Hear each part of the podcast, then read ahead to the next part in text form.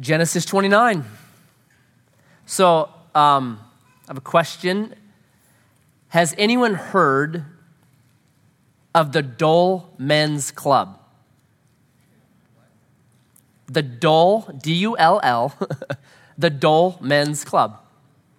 No, okay. Well, this 77 year old retired attorney started it just a short while ago.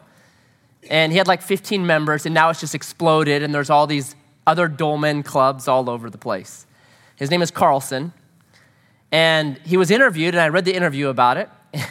They're like, Why'd you start this? He goes, The world is so crazy and chaotic and so hard to kind of figure out. He goes, I want to just get together with guys and celebrate the ordinary, like mowing your lawn, like shaving, like raking leaves, just dull things. Like, mm, okay. And like, well, why don't you allow women in your dull men's club? He said, Oh, women are way too exciting. I just love that. Oh no, woo! it wouldn't be dull anymore. well, in chapter 29, it's not going to be too dull. We get women in here, and there's some very exciting things that happen romance, marriage, sin, chaos, just pretty much typical Genesis. So, Genesis 29, let's go. Here's where we've been. Um, we are following now this promised seed that has been promised to Abraham. Abraham's passed off. The seed doesn't go through Ishmael, it goes through Isaac. Isaac has two sons. The older is Esau, the younger is Jacob. They're twins, not identical twins. Um, again, the older is bypassed. The line goes through Jacob. And now Jacob has been thrust out by his dad, sent out with nothing. I think Isaac knew that that's what Jacob needs. Jacob, you just got to get out there on your own and you got to do it yourself. I can't help you. In fact, I'll hinder you if I try to help you. So he sends him off 550 miles away with nothing. Did you got to figure it out? Trust God. And what we're going to see is that happens to him over the course of a long time. Jacob, the schemer, the deceiver, the one that heel snatched, the one that wants to grab it for his own, has to finally learn to rely on God. That Isaac, his wisdom, pays off. And Jacob figures it out. All right, so we're in the middle of this journey. He's been sent off. We had Bethel in chapter 28, where God appears to him in a dream at his lowest point in life. And then we pick it up now in verse 1. I call this little section Jacob finds his heart. Like the Wizard of Oz, the lion.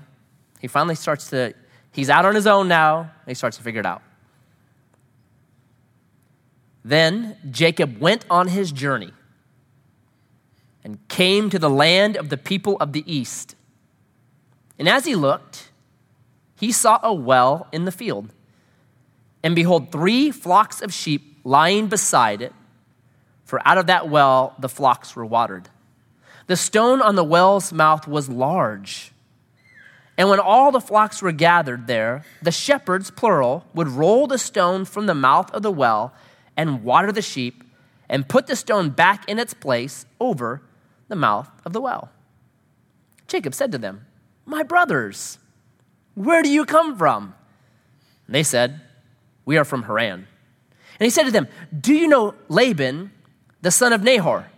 They said, We know him. He said to them, Is it well with him? They said, It is well. And see, Rachel, his daughter, is coming with the sheep. And he said, Behold, it is still high day.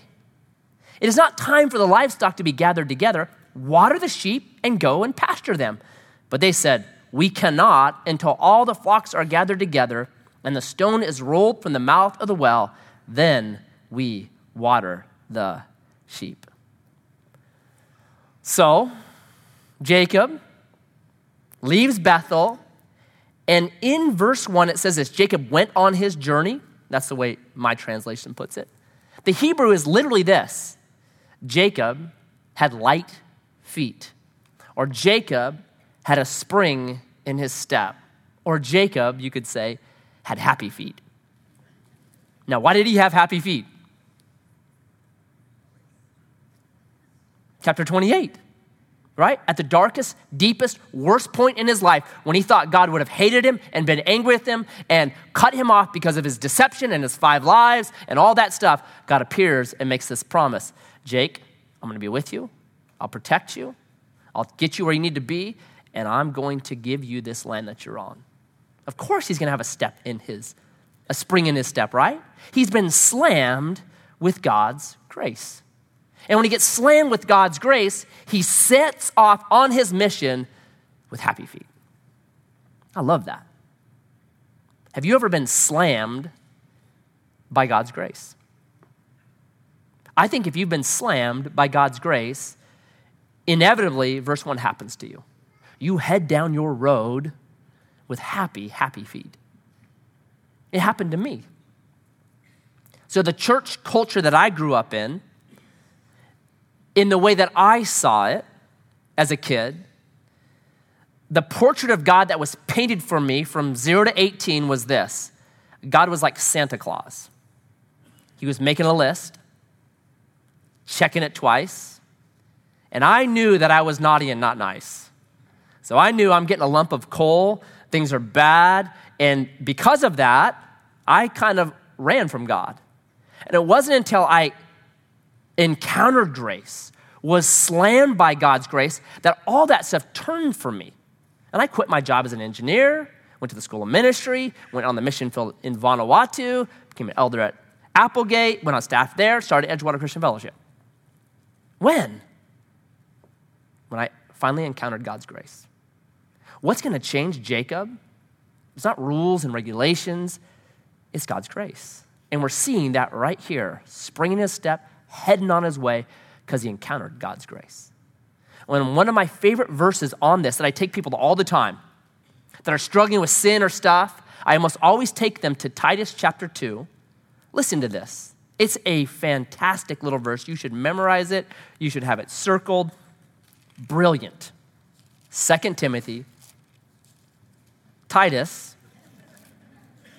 chapter 2. Listen to this, verse 11. You got to pay real good attention to this. It says, For the grace of God has appeared. What's appeared? The grace of God. That's the subject now. For the grace of God has appeared, bringing salvation for all people, training us to renounce ungodliness and worldly passions, and to live self controlled, upright, and godly lives in this present age. What trains us? Right. God's grace has appeared, and it trains us to do what? Renounce ungodliness and worldly passions and to live self controlled, upright, godly lives. It's not rules, it's not regulations, it's not grit your teeth. It is when you encounter God's grace, it is the thing that continually, beautifully shapes your life so that those things just fade away. You found Treasure Island and you don't want to go back. That's what God's grace does. And right here, you see just a little hint of this in Jacob. He hit God's grace in chapter 28, and now he's just springing a step. Yeah, all right. And he shows up at this well. Notice how often Genesis is shaped around a well. And you know why, right? in the desert, water is the most important thing, right? It is without water, you die. So it'd be like today, like eh, we're gonna go everywhere where there's gonna be Wi Fi, because without Wi Fi, we'll die, right? It's that. This is a hot spot. This is where we're gonna be. We've gotta go right there. Well, here, wells are always the center. You could not have life without well. So there's this well here, and it's covered. No one knows why it's covered could be to control things. That whoever owned this well put a big rock on it so only the people that were allowed could drink out of it. Could be to protect it, that you didn't want junk getting in there, so you'd put a rock on it that would protect it. Um, could be so that everyone shared equally. It says it took shepherds, plural, to open it up. So you'd have to wait for a certain number of shepherds to get there, and everybody know how much water you're getting. So it could be to share the water well. No one knows for sure. But Jacob shows up at this place. There's these three flocks there, at least three shepherds, maybe more. And he starts this conversation with them. Notice how short they are with him. Right? He's all excited, and they're like, you know, almost one word answers. It's much shorter in the Hebrew. It's just, it's real abrupt, right? Do you know Laban? They're like, yeah. Whew. they're not like, oh, yeah, we love that guy. They're like, yeah, we know him. Wish we didn't. Is it well with him? Sadly, it is. Yeah, it is well, right? So these real kind of short little answers. And then notice what Jacob does. Verse 7 Behold, it's still high day. It's not time for livestock to be gathered together. Water your sheep and go pasture them. What did Jacob just say to these guys? Get back to work. I mean, he's a foreigner in this foreign land, shows up to these shepherds who are like hanging out. He's like, dude, you guys need to get to work. I mean, you just think about the audacity of Jacob right here. I'm surprised they didn't just like, okay, dude, we're throwing you in the well. That's what we're gonna do with you, right? It's just so funny. it just cracked me up. I guess it was more funny to me. I've learned this, especially in foreign cultures, to watch a lot more than talk. Like, just, oh, okay, you might do this differently. So I'm going to watch you and try to figure out, oh, why do you do it that way? Before I start saying, hey, do it my way. You should be out doing that right now. I, I, there's only one time where I didn't do this, and it's because I thought someone was going to die. So I lived in Vanuatu for a year, and there was this massive tree, just this jungle tree. It was probably 40 inches, something in that range, just big, massive tree. And it was very close to Dave Corson's house. So Dave wanted it cut down. So he had like 20 students, and the students were like, Yeah, we'll cut it down for you. And they, they're chopping it down with little machetes. They're not little, but you know, machetes. You're like, wow, that's funny. So I'm watching them like do this, and, I'm, and my hut was over here. If it fell wrong, I'm done too. So I was a little bit like, hmm, how are you guys gonna do this?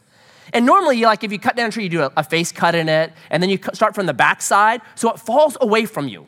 That's a real key. Like, don't, don't cut it so it falls on you, cut it so it falls away from you. So they just start cutting. I think they're cutting a face cut in it. No. They just start cutting a two feet wide, just going straight into that thing. And they got to about 30 inches. So now there's just 12 inches of this massive tree. And, and now they're still, one of the guys is standing inside of it, hitting. I'm like, listen, I can't watch this. If this thing comes down, you're like a grape, dude. You're done. Like, haven't you guys ever heard of a face, you know? And they're like, hmm, that's interesting that you would say that now, because it's a little late. So then they keep going, and they get to like 36 inches, and I'm just like, ah, dude, someone's gonna die. So finally, I like convinced them not to do that anymore. And so like, well, what do we do? I'm like, I don't know. So they sent the smallest guy up with a rope, and he tied it at the top. And I'm just like, oh, it's gonna fall with him up there. He's dead. Somehow he got up there, got the rope on, and then they pulled it over. I went to the town and just got a doctor. I'm like, we just need a doctor. Just come out right now. Someone's gonna die. It's the only time I've been like, I've not done that rule. But normally, I think it's real wisdom if you're in a different culture, just be like, okay, show me how you do it. Not Jacob. Jacob now underneath, out of the shadow of Esau, out of the shadow of his dad, now is like the boss man. I'm gonna tell you what to do. Get to work. All right? So, so that happens. And I think the shepherds were probably like, oh, I can't wait till you go see Laban.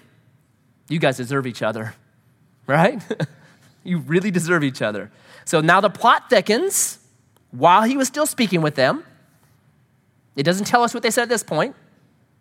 I think the Bible's being nice here because I think the shepherds are like, listen, buddy. Rachel came with her father's sheep, for she was a shepherdess, which is rare. Now, as soon as Jacob saw Rachel, the daughter of Laban, his mother's brother, and I love this, the sheep of Laban, his mother's brother, Jacob came near and rolled the stone. So here's what Jacob just saw beautiful girl and a bunch of sheep. Guess what that means? She's got cash, beautiful, and wealthy. It'd be like us seeing a beautiful girl in a Ferrari. Ha ha. That's what he just saw. So what does he do? He's like, oh, rolls the stone by himself from the well's mouth, waters the flocks of Laban, his mother's brother. Then Jacob kissed Rachel and wept aloud. And Jacob told Rachel that he was her father's kinsman and that he was Rebekah's son. And she ran and told her father. How funny. Rachel, the name, means ewe lamb, right? Lammy. So you have Lammy shows up with her lambs. Jake sees her. She's hot. He turns into Superman, right? This rock that normally multiple shepherds would have to move, Jacob just goes up to it and just tosses it aside. It's like when a mom sees her baby underneath a car, she gets like superhuman strength. Jacob gets superhuman strength from beautiful women. He's like, ah, I will throw this thing, waters the sheep, grabs Rachel, kisses her, and now you're kind of like, wow, Jacob, I'm kind of liking you. And then he cries. You're like, oh, dude, you just blew it, man. You just blew it. you should have just stuck with the kiss and that's it. so awesome. This is the only time in the Bible where a man kisses a woman who's not his wife. And it has to be Jacob, right? So you're just like, dude, this fits you to a T. I wonder, like, what was Rachel's first impression of this guy? Like, she watches him move this rock, like, ooh, that's awesome. Watches him water her entire flock. She's like, oh, that's really great. Comes up, grabs her, kisses her. Hmm, that's interesting. And then cries. Uh, no, sorry. I thought we might work, but no, we're not going to work now. It's just, it's, it's great. So then he tells her, hey, we're cousins. Kissing cousins, apparently, to be exact. So we're cousins. What are we supposed to see right here in these first 12 verses?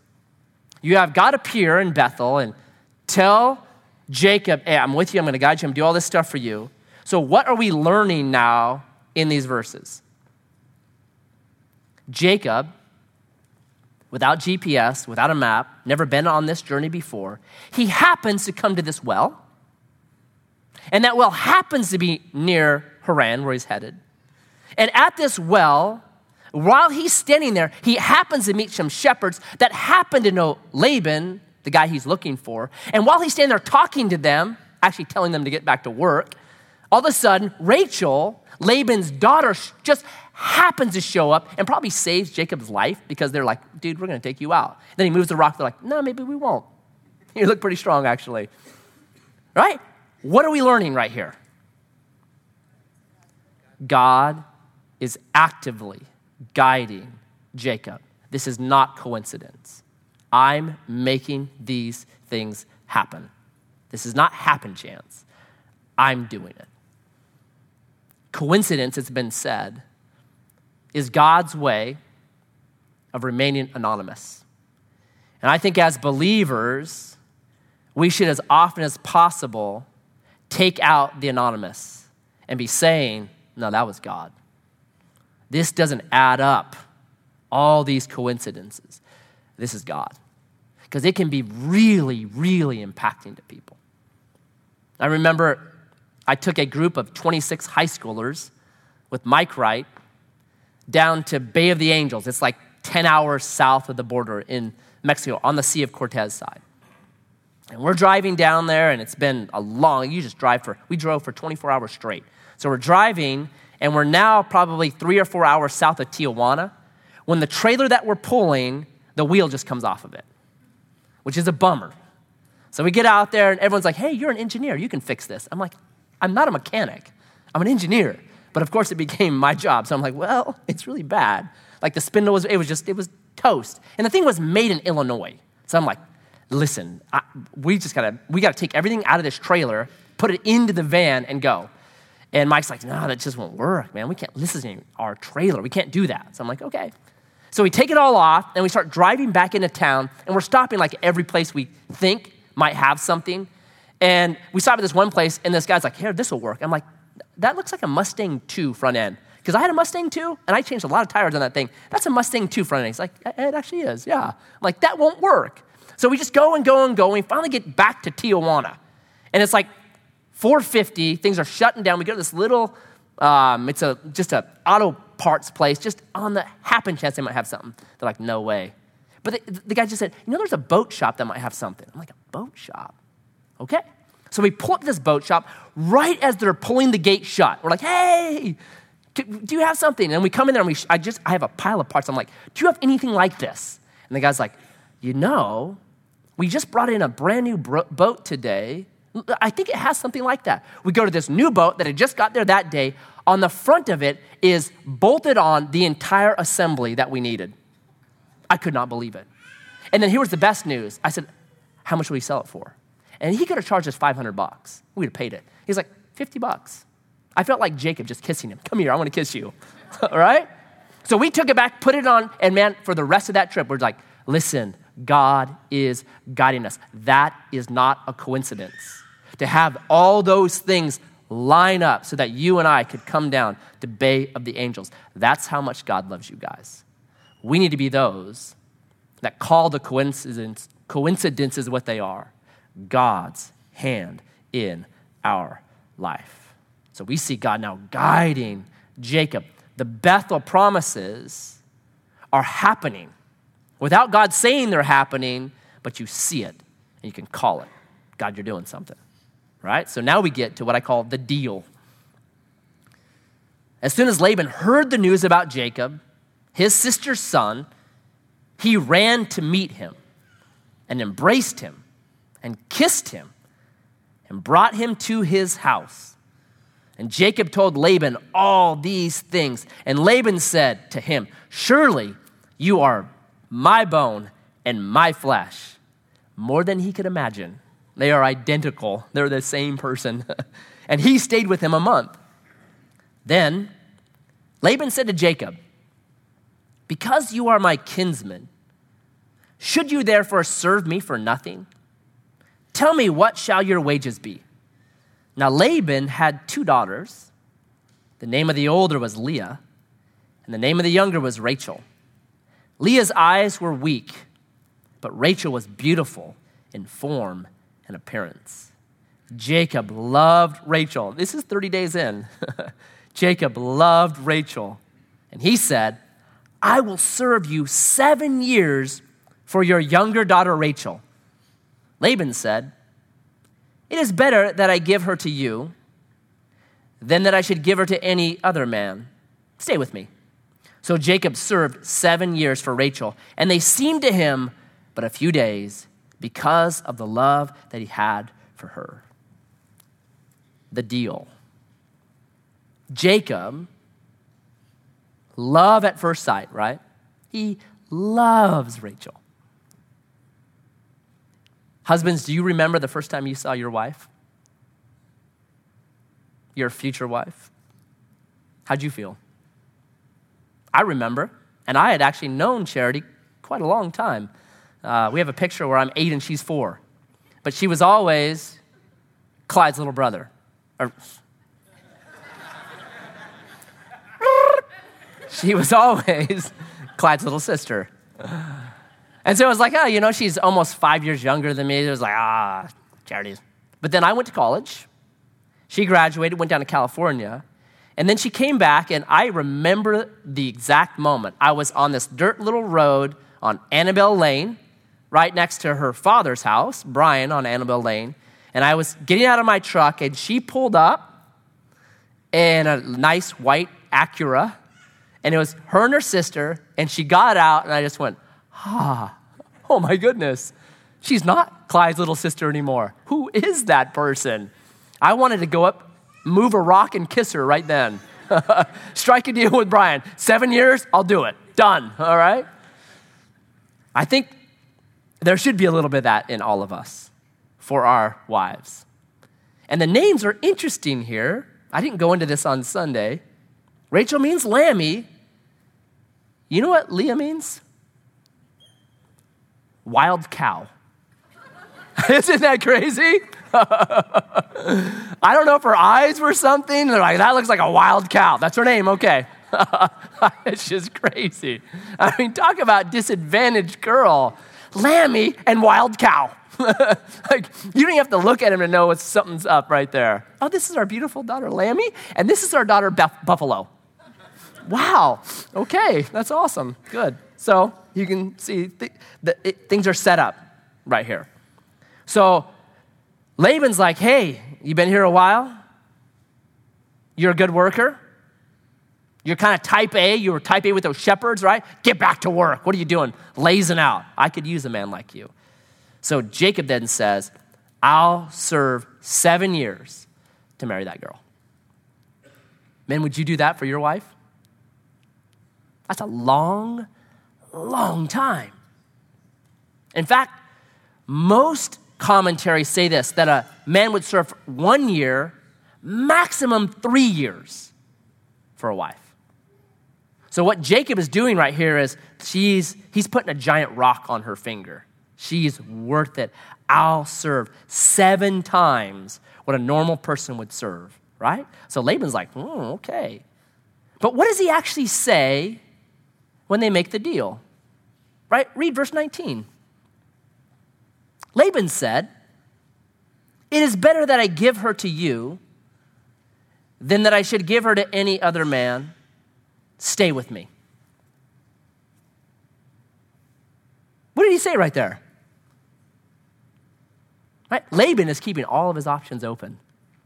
He's kind of, he's like, you're a good dude. You know, you're upright and you're bipedal. Um, you have a heartbeat. Yeah. Okay, stay with me. He doesn't really tell Jacob it's a deal. But what is Jacob here? Deal. Okay, I'm serving, man, seven years. You know what this is called? There's a psychological name for this. It's called a confirmation bias, and every person has it. We hear what we want to hear, not necessarily what a person says. So we all have this bias in us, and we are collecting more information to back up our bias. Everybody does it. It's why Craigslist scams still work. It's why the Nigerian scams, people still fall for it. Why? Because we hear what we want. Oh, I can get a billion dollars if I send you a thousand? Done. And what most of us need in life is what the proverb says. Proverb says there is wisdom in a multitude of counselors because we all have a confirmation bias. We need someone else to say, bro, that, that's not right. That deal is not right. Dude, you're getting ripped off. No, no, I'm sure it's right. I talked to him. I trust this guy. Dude, you're getting ripped off. We all need someone else to come and tell us, hey, I don't think so. And we have to be really careful about the confirmation bias when it comes to other people. Because typically, what happens with us is we will peg a person as a something, and then what we do is we actually start to filter out, and they've actually found this to be true. We filter out any information that goes against what we think that person is, and then we just add into the folder all the information that backs up what we believe about that person. Usually it's negative. But if we are informed by the gospel in our life, we should never do that. Because we want people to say, hey, Matt, you've changed. Hey, you're not who you used to be. Hey, you're moving forward. You're being sanctified. You're being conformed to the image of Christ. I see that in you. We should offer the same thing to other people. And we need to be very careful about this confirmation bias in us. Because Jacob has it right here. He hears what he wants to hear, but Laban never actually tells him, okay, it's a deal. And Laban's going to use that. So now, for seven years, he serves Laban. That is a long engagement period, is it not? Super long. So Jacob, I'm sure, was kept very busy by Laban out with the sheep. You stay out with the sheep because seven years is a long time. We got to be careful with long engagement periods. I don't like them. They have this thing that I think maybe America should adopt, but it's a Welsh tradition. When a man was pursuing a woman, they would have him, they're called love spoons. Have anybody heard of a love spoon? You can just Google it. A love spoon is this thing that when a man was pursuing a woman, when he was with that woman, he would have his thing there and he'd be carving his love spoon. Now, why would he be doing that? And we all know why. His hands were busy doing something. Okay. Ah, right? And it was really the skill by which that spoon looked and how they were actually judged by, oh, that's a terrible spoon, dude. You're out of here. You didn't spend enough time on it. I think that's awesome. With $3, I think it's awesome.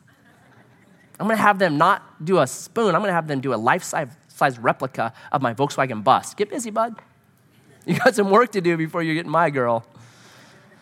Keep busy. If you are engaged, be careful. Be careful. So here, verse 21, we now dive into the dilemma.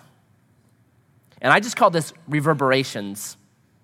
So, how Jacob has lived kicked up a wave that now is crashing back on him. And how we live, there's always reverberations. You will reap what you sow. It is the way the world works. You will reap what you sow eventually. It might be seven years later, it might be a long time later, but eventually we'll reap what we sow. And we see this happen right now to Jacob. Then Jacob said to Laban, Give me my wife, that I may go into her, for my time is completed. Seven years. So Laban gathered together all the people of the place and made a feast. But in the evening, he took his daughter Leah and brought her to Jacob, and he went into her. Laban gave his female servant Zilpah to his daughter Leah to be her servant. And in the morning, behold, it was Leah. And Jacob said to Laban, What is this that you have done to me? Did I not serve with you for Rachel? Why then have you deceived me? I wonder, as he just said those words, if he was like, hmm, uh oh. Laban said, It is not done so in our country to give the younger before the firstborn. Complete the week of this one, and we will give you the other also in return for serving me another seven years. Jacob did so and completed her week. Then Laban gave his daughter Rachel to be his wife. Laban gave his female servant Bilhah, these are great names for daughters, to his daughter Rachel to be her servant. So Jacob went into Rachel also, and he loved Rachel more than Leah, and served Laban for another seven years. Hmm. Sunday, I said verse 21 is really, really blunt and graphic. It's out of the ordinary for Hebrew prose. It's Jacob just full of passion. Hey, give me my wife. I want to have sex with her. You know what this tells me? They waited. Right? That's what it tells me. There's, there's, there's the good news. They waited. I do weddings from time to time. And I think, and I could be wrong, but I don't think I am, that I can tell when the groom and the bride have waited. It's how long they hang out at the reception. I'm dead serious, man. You see the groom who's just like, no more pictures, we're going. Stop it, get out of my face. You're like, okay, dude, you waited, man. now the guy's like, oh, great. right here, they waited. And I've got studies that just show there is something that happens when a couple waits. Love is patient, that there's just, it's beautiful. And I think, verse 21, there should be this for a husband and a wife. There should be a really deep physical attraction that a man has for his wife. So Jacob positively has that. And I always chuckle when I'll meet with a couple that want me to do their wedding, and then I'll find out they're, they're living together. And the, the guy, the, the potential, the, the man, will say, Oh, but we're not sleeping together. I always just say, Really? Dude, then you got bigger problems than I can deal with. You need to see a doctor. Because there's no way, if I'm living in the same house with my fiance, that uh, uh you got to be kidding me. Dude, You got big problems go to a doctor. You got low testosterone, I don't know what it is, but you got a problem. I mean, give me a break. There should be a longing for each other physically. So he has it, but then there's this switch, and I've always thought, like, what, what was Rachel thinking in this? Look what my dad is doing. He's taking my future husband and he's doing this spin show with him.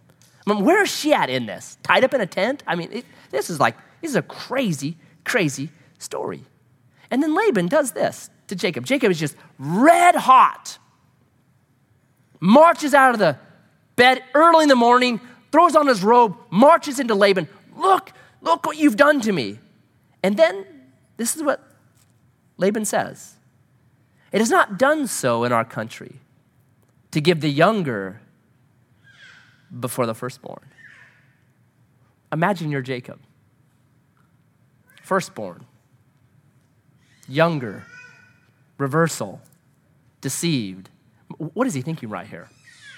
He goes from this red hot, just unbelievable anger, and then in a moment, he's just like, oh. And so Jacob did so. Because he was convicted of the heart. Oh, this is exactly what I did. I deceived. I switched the younger for the older.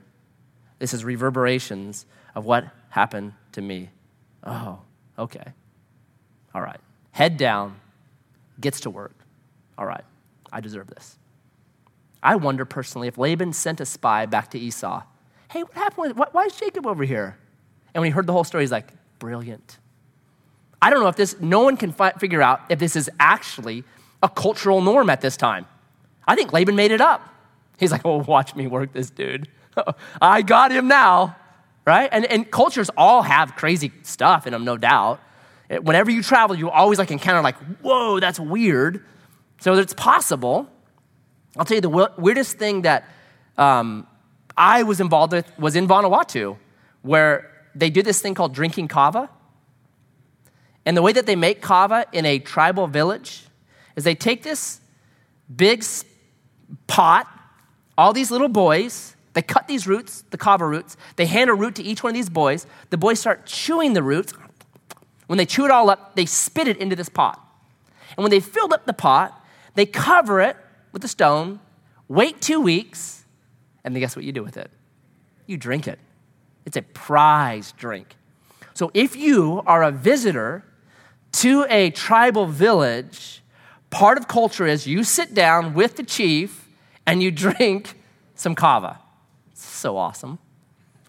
The best trick I've, the best deceit and trick I've ever seen was Dave Corson with his little brother Jimmy Corson. So Dave has been living in Vanuatu for a while. He's visited this, this tribal village, this chief. They're good friends. So he takes Jimmy to go visit the chief, and they go to this thing. And, and Jimmy kind of knows, okay, I got to drink that stuff. I get it, all right, no problem. So he's just thinking, I'll just down it. And so he goes there, and, and they sit down, and there's the big feast, and all the stuff is happening. And then he said he saw this little boy come out with the biggest thing of kava he'd ever seen. It was like a big gulp but big gross instead. And he, was, and, and he kind of, and he's like, oh, it must be for the chief. That's got to be for the chief. And, and the boy kind of goes by the chief and then goes right by Dave and then comes right in front of him and just sets it in front of him. And Dave's just like, or Jimmy's just like. Oh. And he notices that the chief doesn't have any and Dave doesn't have any. So he leans over he's like, Dave, what's the deal here? Why do I have this giant thing of kava? And Dave said, Well, I told the chief that since we've drank kava before together, we don't need to. Let's give it all to you. oh my goodness. He just said he just had to close his eyes and just look to the sky. Ah, you know? Oh man. So it's possible that this is a custom, but no one can find it. I think Laban is just a unbelievably good deceiver, just works Jacob. Jacob has met his match in this guy. And he's heard word of what had happened to Jacob, and now he turned the tables on him. And Jacob comes out so mad because we see our sins best in other people. The reason why he's red hot is because he's a deceiver and a schemer, and now he has just been beat at the game of deceit and scheming, and he's ticked. We see our sins best in others. So it ends better. Verse 31. When Yahweh saw that Leah was hated, he opened her womb, but Rachel was barren. And Leah conceived and bore a son, and she called his name Reuben. For she said, Behold, Yahweh has looked upon my affliction, for now my husband will love me. And she conceived again and bore a son and said, Because Yahweh has heard that I'm hated, he has given me this son also. And she called his name Simeon, or here. Again, she conceived and bore a son and said, Now this time my husband will be attached to me because I have borne him three sons. Therefore, his name was called Levi, which sounds very close to attached. And she conceived again and bore a son and said, This time I will praise Yahweh. Therefore, she called his name Judah, and then she ceased bearing. So 14 years goes by. Jacob's learning, and here's the big lessons from this chapter. Number one, Jacob's learning that just because God promises stuff at Bethel, I'm gonna be with you, I'm gonna protect you, I'm gonna give you this land as an inheritance. You're gonna have kids, the promise is gonna go through you. Just because God makes these promises doesn't mean life will be easy. And we need to learn that lesson as well. Yeah, we've got great promises, but those promises don't mean life is going to be easy. We can have happy feet, but still walk on a hard road. He's got happy feet, but he's walking into a very, very hard road. And I tell people this I follow Jesus not because it's easy or comfortable or it's cool or to get money or to get a girl. I follow Jesus because it's true.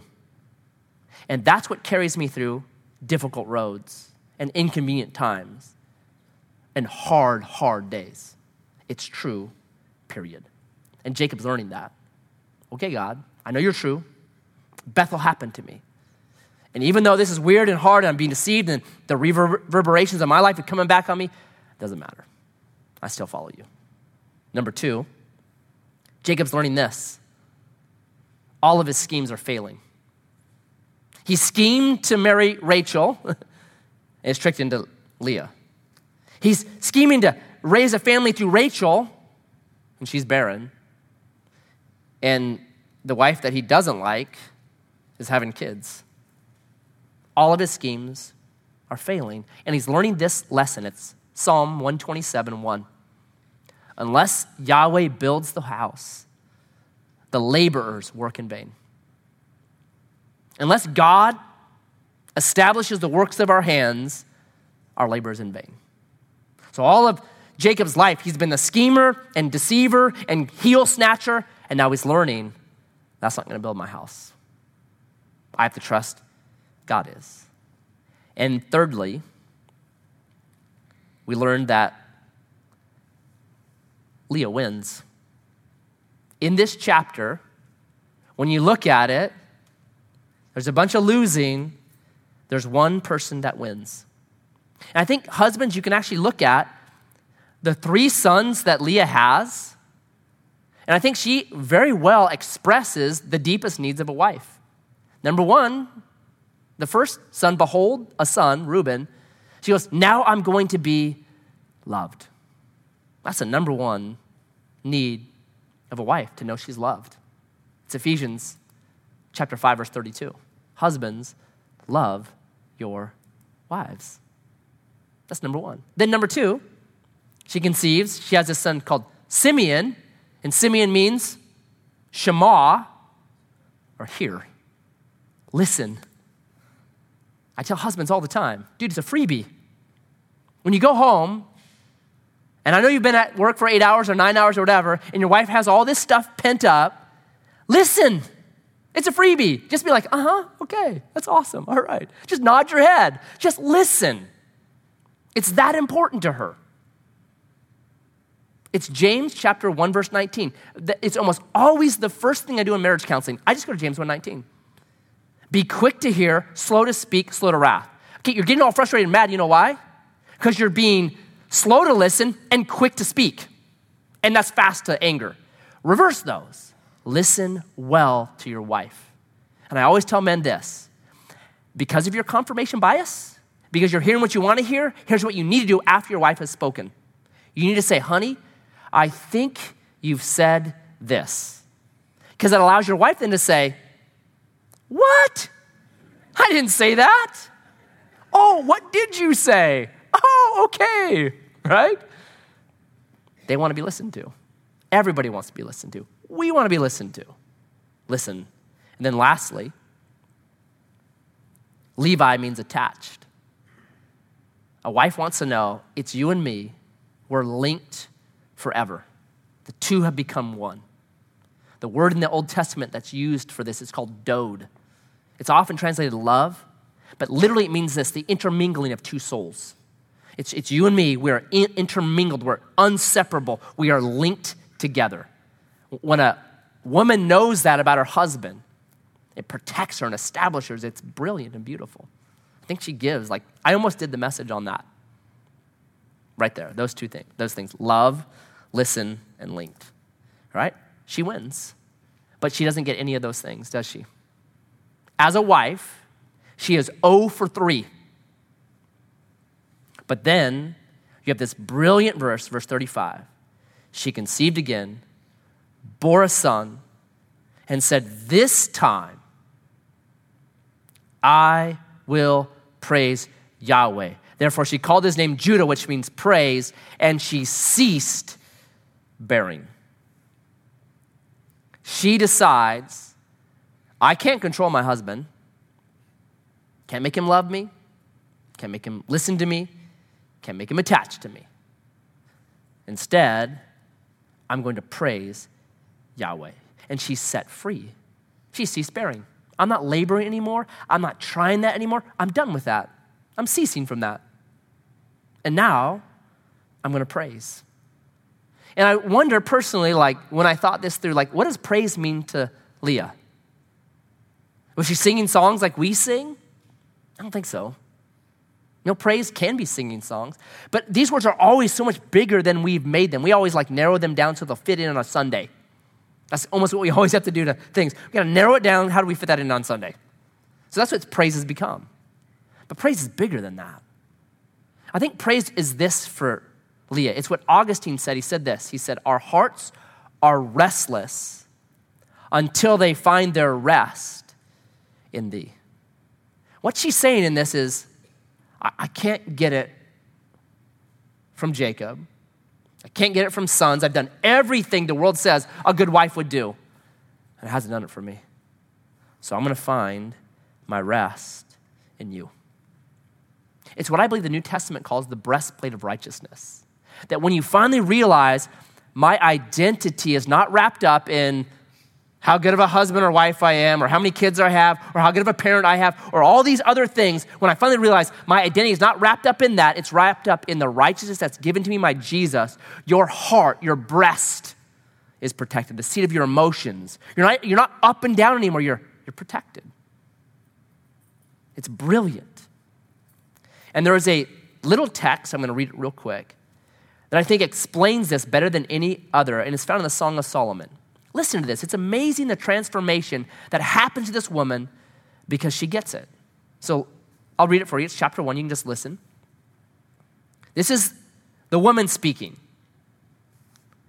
Verse six Do not gaze at me because I'm dark, because the sun has looked upon me.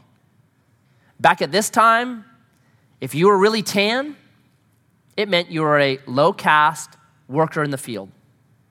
So she is now saying, I'm just the low caste. My mother's sons were angry with me. They made me keeper of the vineyards, but my own vineyard I have not kept. I'm so busy working for everybody else and making them happy, I've had no time for me. I Haven't had time to go to the gym. I'm feeling flabby. I Haven't had my nails done, my hair done. I, am just, oh, I feel and look ugly. That's chapter one. Her same voice shows up again Chapter 2, verse 1, listen to this. I am a rose of Sharon, a lily of the valleys. Very different, huh? Don't look at me, I'm all this stuff, to all of a sudden, chapter 2, verse 1, I'm a rose. I'm beautiful. What happened to her? Her shepherd king, it's Solomon, shows up. This is what he says to her. Verse 8 If you do not know, O most beautiful among women. Follow in the tracks of the flock, pasture your young goats beside the shepherd's tent. I compare you, my love, to a mare among Pharaoh's chariots. So you're a beautiful horse. Worked back then? Probably be careful with that one today. I wouldn't use it. you look like a horse, honey. Your cheeks are lovely with ornaments, your neck with a string of jewels. And he just goes on and on. My beloved. And then she says, I'm a rose of Sharon, a lily of the valleys. In fact, in chapter 10, 10, you have this same shepherd king going down his wife part by part by part. You can read that if you want to, just saying how beautiful she was. Now, I wouldn't use any of those because in one he says, he says this, he goes, Your belly is like a heap of wheat. I don't think you should ever compare a woman's belly to a heap of anything. So you can learn from the idea, but just don't like actually use his, his terms They're culturally good, but not for us. This woman's identity is transformed because her shepherd king speaks into her beauty and life. Okay, we have a greater than Solomon, our own shepherd king, who looks at all of us and says, You're not Leah, you're Rachel. You are beautiful in form and appearance. I am ravished with you. When you get that, you are bulletproof. The opinions of people no longer have the ability to crush your heart like they used to because you know my shepherd king loves me and says I'm beautiful. And it transforms the way you go about life. And I think that's what Leah found. Her praise was, my heart's been restless, but now it's found its rest in you, and I'm bulletproof. I don't have to labor anymore. Right? Which reminds me of what Jesus says to all of us Come unto me, all who are heavy laden, who are burdened, who are laboring, and I will give you rest unto your soul. The deepest, most important part of us, I'm restful, bulletproof. That's what I love about this chapter. So, Jesus, may each of us win this night.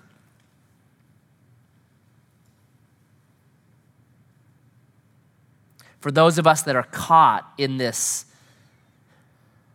cultural, human tendency